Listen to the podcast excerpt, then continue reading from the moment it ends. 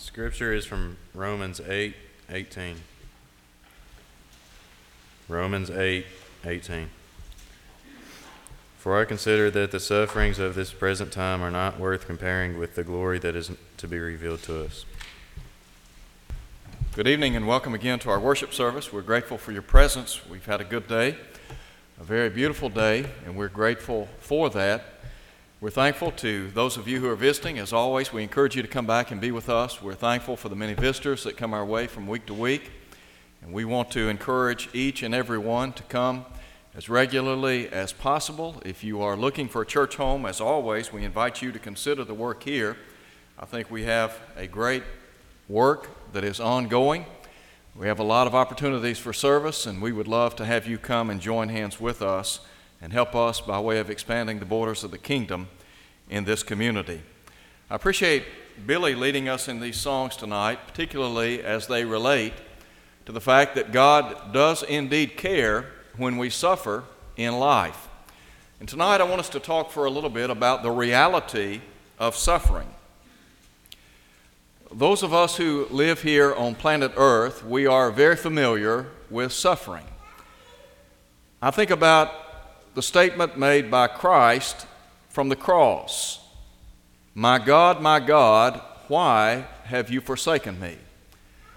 There are any number of individuals in our world that, because of human suffering, will sometimes ask the question, why?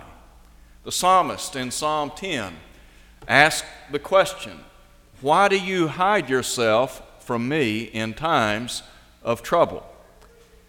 Many, many people have asked the question, why? What about the problem of human suffering? Well, what I want us to do in our study together is to first of all note the problem of suffering. And then in the second place, we're going to note the profitability of suffering.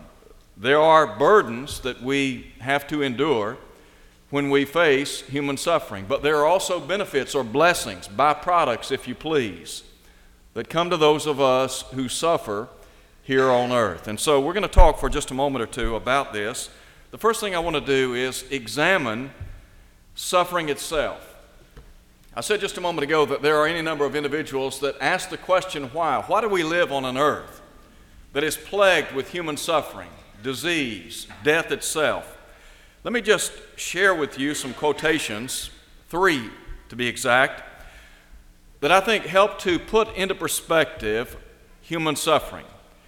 Wayne Jackson, in an article entitled, Is God There?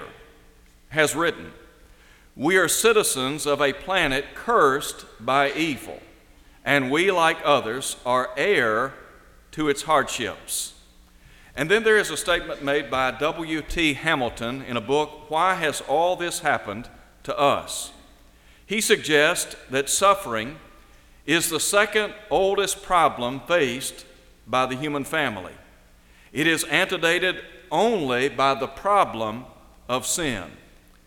And then there is a book that was penned many years ago by Dr. Scott M. Peck, a book entitled The Road Less Traveled. And he makes this assertion life is difficult. When we talk about human suffering, what we need to understand is that no one is exempt. As a matter of fact, human suffering is universal in scope. It doesn't matter if you're young or old, rich or poor, black or white, educated, uneducated. Everyone on planet Earth is, is going to face suffering to some extent. Now, I will freely grant that some seem to suffer more than others for whatever reason. But when we, when we think about life here on earth, suffering is an age old problem. Brother Jackson pointed out that we live on a planet that has been cursed by evil. What I would do is call your attention back to the book of Genesis, chapters 2 and 3. You remember when God created the first couple, Adam and Eve? He instructed them not to eat of the tree of the knowledge of good and evil. God said, The day you eat thereof, you will surely die. Now, in chapter 3, we read of the serpent coming on the scene and deceiving Mother Eve. And then also, Moses tells us that Adam likewise was taken in transgression. He too was deceived. When that occurred, death made its entrance into the human family, both spiritually and physically. For example, in Romans chapter 5 at verse 12, Paul would say, For by one man sin entered into the world, and death by sin. And death passed upon all men, for that all have sinned. What we need to understand is that really, when Adam and Eve sinned in the Garden of Eden, a floodgate was opened. And as a result of sin or transgression, human disease, sickness, illness, suffering, to just be very generic, entered the world and thus has become a blight to the human family. Now, I said a moment ago that none of us are exempt from human suffering. Job said it this way Man born of woman is a few days and full of trouble. You see, life is often filled with trouble. As Dr. Peck observed, life is difficult. But I want you to think with me now about some examples of suffering. One of the great things about the Bible is it presents great characters to us in a very transparent way. One of the beautiful things about both the Old and New Testaments is that we are introduced to any number of, of godly characters that have graced planet Earth. And one of the things that I find encouraging or comforting is to know that they faced difficulties in life. Someone has said that, that when we face adversity, we like someone to, to share in that adversity. Well, when we look back to some of the great characters of the Bible, we see that that life for them was not necessarily easy. As a matter of fact, they had very difficult times. So let me just cite for you some examples. First of all, let me call your attention to Jacob. Jacob, as you know, was a descendant of Abraham. Abraham had Isaac, Isaac had Jacob. Jacob, you recall, had 12 sons, and one of those sons was very close to him a child by the name of Joseph. He was his favored son. He gave him a coat of many colors. In Genesis chapter 37, we read of the plight of Joseph. You remember, Joseph was cast into a pit by his brothers, ultimately sold into slavery to the hand, into the hands of the Ishmaelites and Midianites. Well, when his brothers came back home, they had to tell their father about they had to tell their father something. They didn't want to tell him that they had sold him, they didn't want to tell him that they hated him. And so they basically made up a story. And Jacob assumed that his favored son had been devoured by wild beasts. They had taken that coat of many colors and dipped it in blood. And thus, when he saw the evidence, he thought, well, my son's dead. He's perished. And so he said, I'm going to go down to my grave in suffering or in mourning. He wept bitterly. And we talk about mental anguish. Here was a father suffering because he thought his child was dead. Let me give you another example of somebody that I think typifies suffering in many, many respects, and that is Job. We looked just a moment ago at Job 14 at verse 1. Look at the life of Job. I don't know of anyone that well, when I look back over time and I think about the adversities that many people have faced, I don't know of anyone that faced the difficulties that Job did. Job was a man who lived in the land of Uz, somewhere near Edom.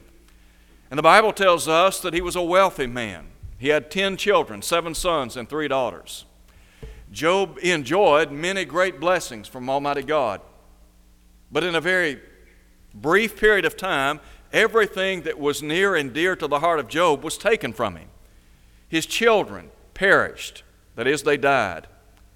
His livestock, his servants, they too perished. And then, according to chapter 2, his own health was stripped from him. Now, in looking at Job chapters 1 and 2, we see that Satan was behind this assault on the character and the life of Job. But in chapter 1, Job made this observation. He said, Naked came I into this world, naked shall I depart. Blessed be the name of the Lord. In chapter 2, after his body was afflicted with great boils, His own wife said, Curse God and die. Job was suffering physically, emotionally. He was distraught. And so we read in chapter 2 of his three friends that, that came upon the scene, and they came for the purpose of comforting him and mourning with him. The text tells us that when they lifted up their eyes, they did not recognize him. I just think about how deeply Job must have suffered as a result of everything that came upon him. But Job was a man that walked planet Earth. He enjoyed an abundance of things in this life. But listen, that poor man suffered immensely. And so he is a great example. And then in the New Testament, I think about the life of Paul. You ever thought about all that Paul suffered in the flesh? Paul suffered both physically and mentally. Let me just cite for you a couple of examples. In chapter 11 of 2 Corinthians, Paul brings to mind, as a matter of fact, he really catalogs the things that he encountered for the cause of Christ. He talks about how he had received 195 stripes by the Jews.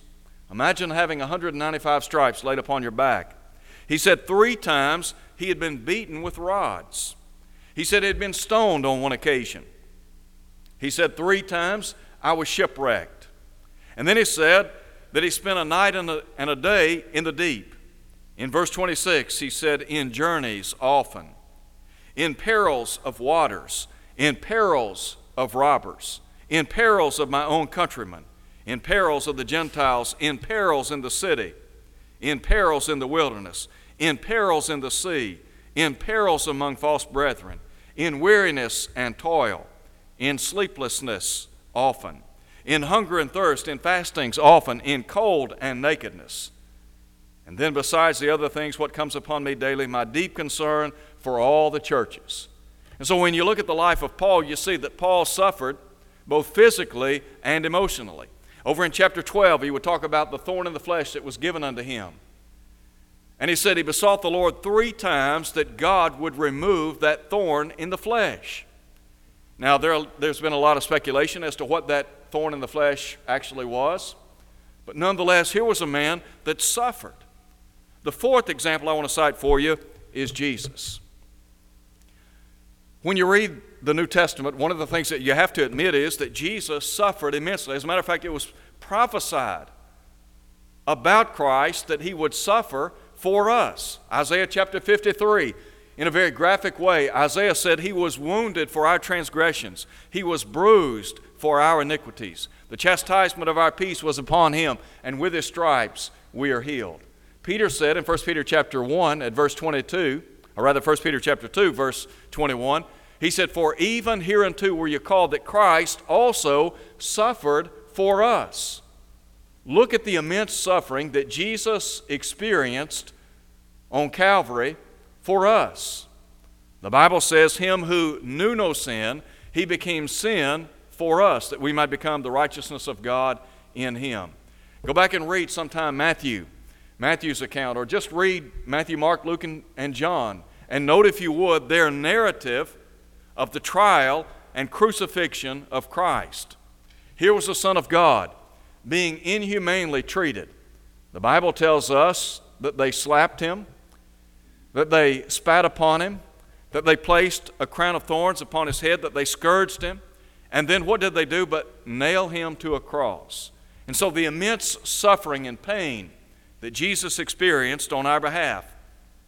I think about what the Hebrew writer said in Hebrews chapter 4. He said, We have not a high priest who cannot be touched with the feelings of our infirmities, but one who has been tempted in all points like as we are, yet without sin.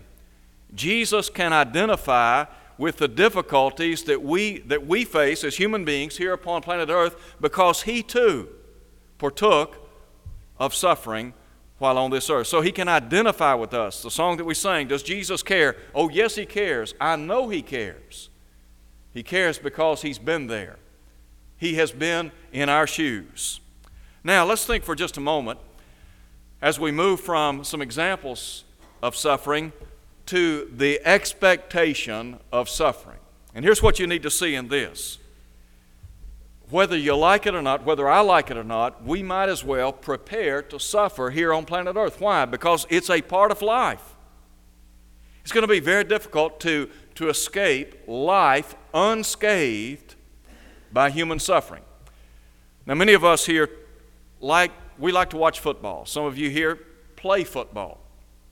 And there's a, there, is, there is a principle in football that I think helps us to, to understand what life is all about. If you play football, and it really doesn't matter what position you play, you're going to get hit. At some point in time during practice or in a game, you're going to get hit. There are some guys, they get hit every play. Even kickers get hit. Well, what's the point? When a person get, gets hit on the football field, what do they do? They have to get back up, don't they? Well, that's true with life. If you live long enough here on planet Earth, you're going to get hit. You're going to get knocked to the ground. And you're going to have to get up, dust yourself off, and move forward. When, when, people, when people make the decision to play football, when, when young men decide they're going to play football, they understand on the front end listen, it's a violent game, it's a tough game.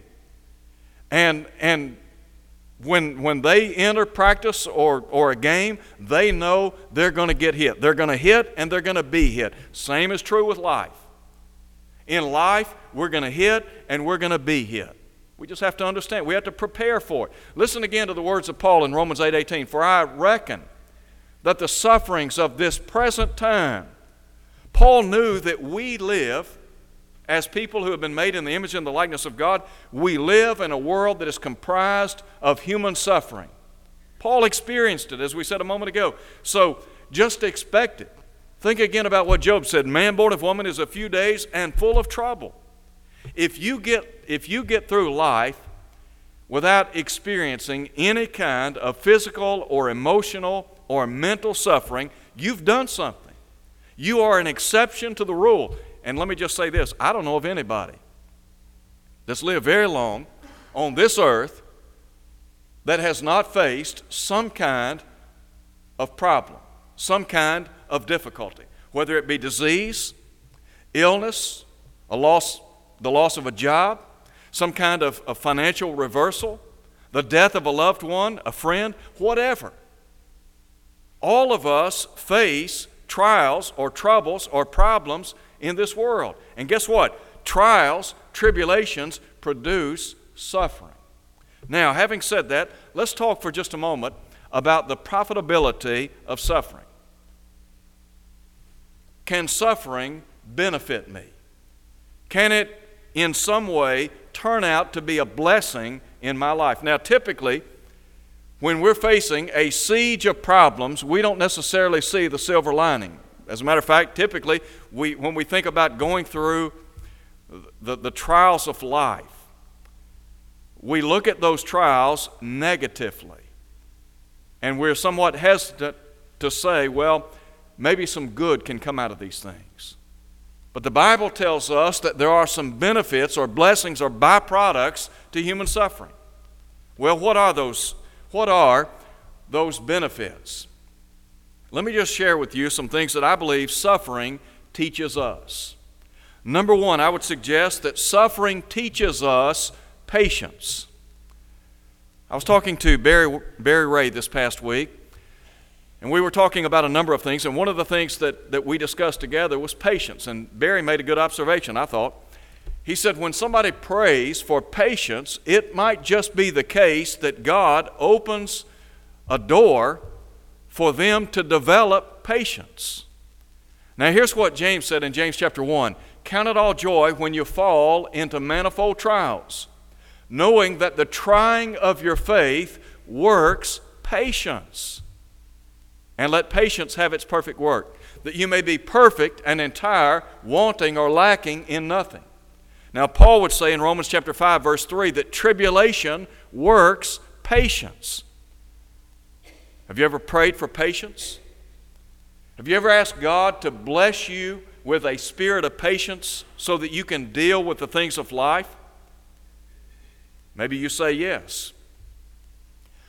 If that be the case, Is it not possible that some of the adversities and some of the trials and some of the difficulties that you are experiencing or that you have experienced have been put before you so that you might develop that trait or that quality?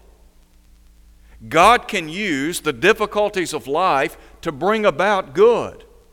Think about what Paul said over in Romans chapter 8 when he, when he talked about how the difficulties of life, that God can use them to our good and to His glory. And I really believe that. Now, we talk about patience.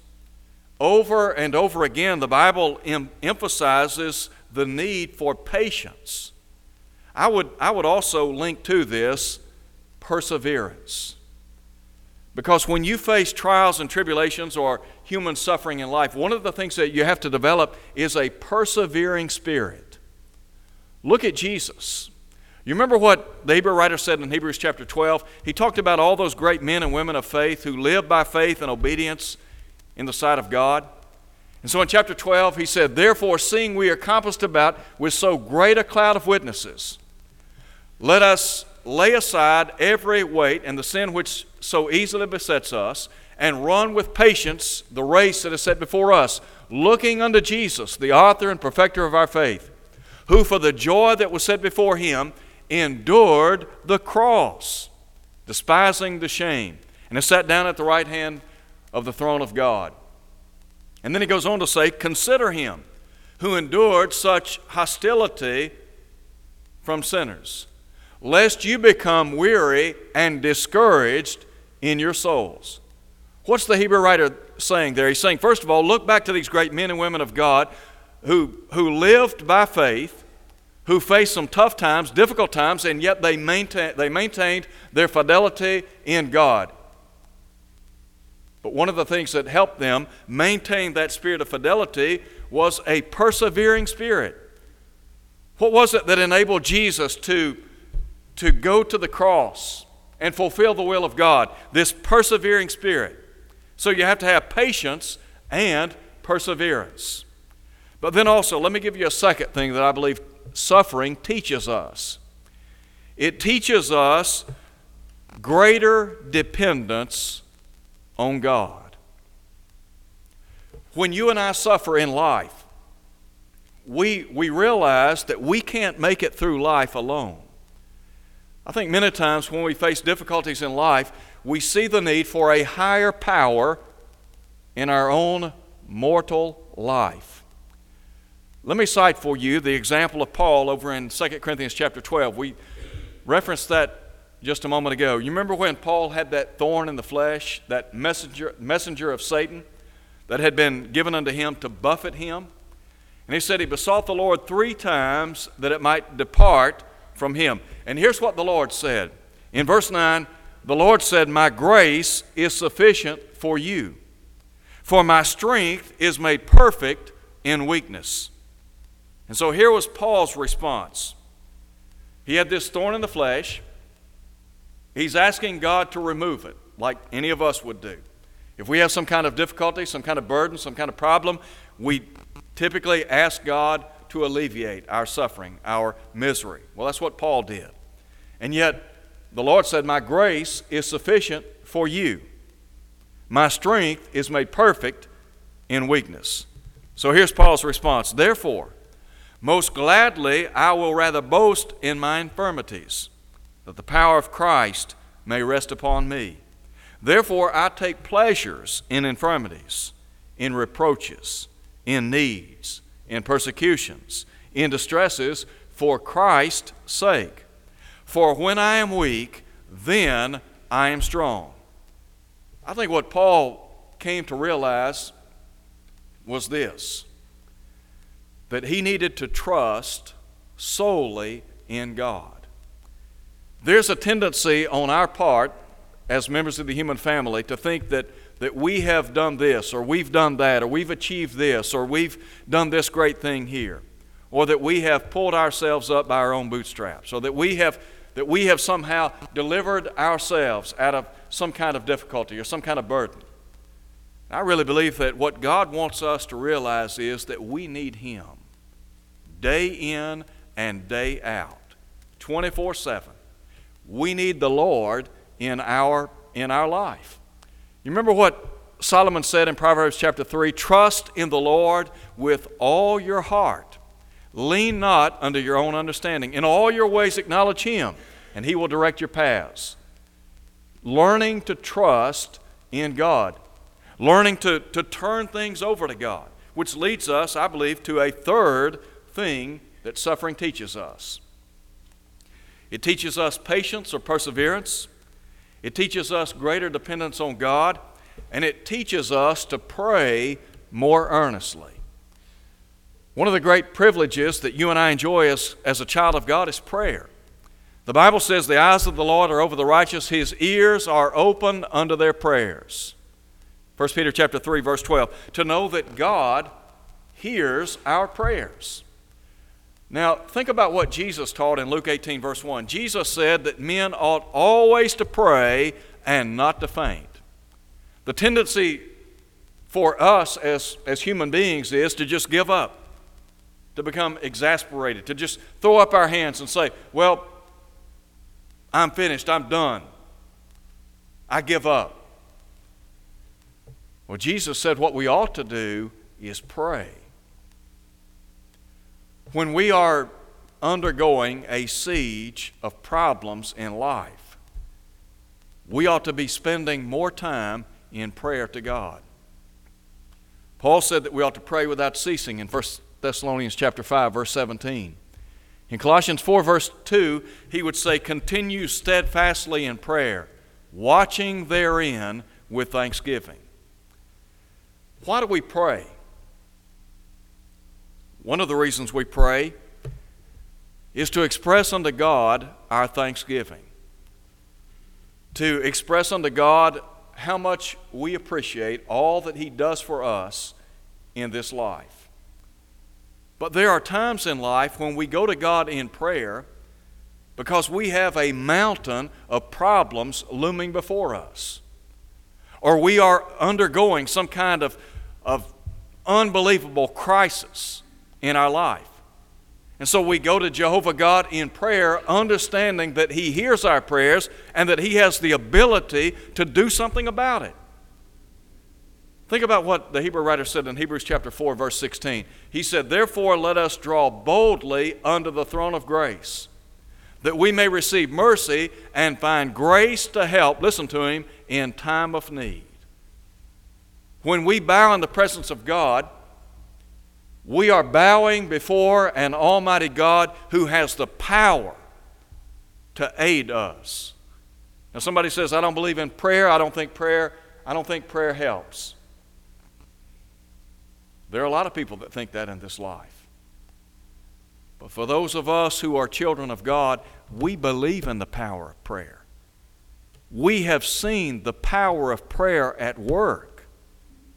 James said, The effectual, fervent prayer of a righteous man avails much. Here's what James was saying there is power in prayer. I believe that. And you and I, as God's people, we have the opportunity to approach the throne of God whatever time of day or night and lay our burdens before Jehovah God with the understanding that He is there. Now, here's a passage of Scripture found over in 1 Peter chapter 5, verse 7 but ought to be encouraging to us. Peter said, casting all your care on him, for he cares for you. Does God care about you? Yes, he does. Does he care about me? Yes, he does. All right, God cares about what I'm experiencing here on earth. So, if he cares about me, what does he want me to do? Cast my cares on him. Listen to what Paul said over in Philippians chapter 4. He said, In nothing be anxious but in everything, with prayer and supplication and thanksgiving, let your requests be made known unto God.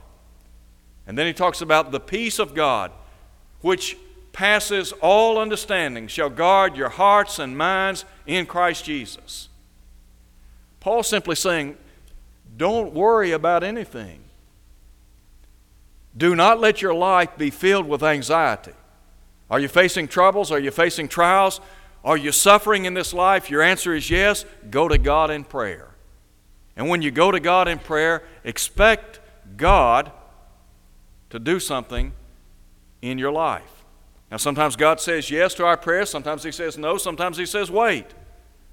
But we have the assurance that God is there when we go to Him in prayer. And again, thinking about what the Hebrew writer said over in chapter 4, verse 16 God will meet our needs. He'll help us. He'll come to our aid, to our rescue. That ought to be encouraging to us. And then another thing that I think suffering teaches us is to support one another. One of the great things about Christianity is that we are people of like precious faith. There is a bond that exists between those of us who belong to the body of Christ. It is a bond that runs deeper than flesh and blood. And so here's what Paul said Bear one another's burdens and so fulfill the law of Christ. Are you suffering? Are you hurting? Are you in need? Maybe you say yes. Is it not the case that there are fellow brothers and sisters in Christ that are there to help alleviate the difficulties that you face? One of the great things I can say about this congregation, and, and maybe not everyone knows it, but I, I can assure you this congregation is interested in people. And I've seen firsthand this congregation help people in a great way. I've seen the church here rally around people when they have faced problems and difficulties and illnesses in this life. Why? Because we care. We, as a body of people, care. And that's one of the things that suffering teaches us to care about one another, to, to come to the aid of one another. Why? Because we, we belong to the same body. We are people of like precious faith. In closing, let me just say this that one of the things that, that suffering helps to put into perspective is life itself. Are we going to face suffering in this life? The answer is yes. Whether we like it or not, we're going to face it. But you see, when we face human suffering, one of the things that it helps us to realize is that this earth is not our home.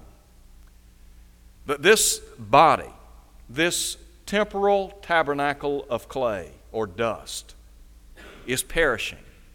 Paul said the outward man is perishing, the inward man is renewed day by day. He said, For our light affliction, which is but for a moment, worketh for us a far more exceeding and eternal weight of glory. While we look not at the things which are seen, but at the things which are not seen. The things which are seen are temporal, the things which are not seen are eternal. One day this life's going to be over, and all the trials and all the tribulations and all the things that we experienced that were negative from our vantage point, they're going to be long gone. And we'll be, we'll be in glory with the Lord. What a great thought. Listen to Paul in 2 Corinthians chapter 5. Paul said, For we know that if the earthly house of our tabernacle be destroyed, we have a building of God, a house not made with hands, eternal in the heavens. One day, suffering will be behind us. It is, as Paul said, but for a moment. We live, what, 70, 80, maybe 90 years here upon this earth? But as the psalmist said, at some point in time, our life will be cut off and we'll fly away. And so the admonition is teach us to number our days that we may apply our hearts to wisdom. Human suffering puts life into perspective. Here's what John said in Revelation chapter 21. He said, God will wipe away every tear from their eyes. Death will be no more. Neither shall there be any more pain. It'll be gone one day. So, what we have to do is equip ourselves so that we're living right in the eyes of God, so that one day we'll be with Him forevermore in a place called heaven, exempt from human suffering. Are you here tonight and not a Christian? Could we encourage you to come to Christ Jesus tonight? Jesus said, I am come that they might have life and have it more abundantly. Jesus can give you an abundant life. Are you here tonight believing that He is the Son of God and you would be willing to repent, to turn from a life of sin? If so, you're well on your way. Would you be willing to confess the name of Christ before others, like the eunuch did in Acts 8, verse 37? Would you be willing to be baptized into Christ so that every sin can be washed away? Acts 22, 16. Would you then be willing to live faithfully until death? And the Lord has promised to bestow on you a crown of life, Revelation 2 at verse 10. Maybe you're here tonight. Maybe you've allowed the sufferings of this present age to bring you down. Well, the Bible says that God is not willing that any should perish, but that all should come to repentance. If you'll come home tonight, God will restore you back to fellowship. Would you come as we stand and sing?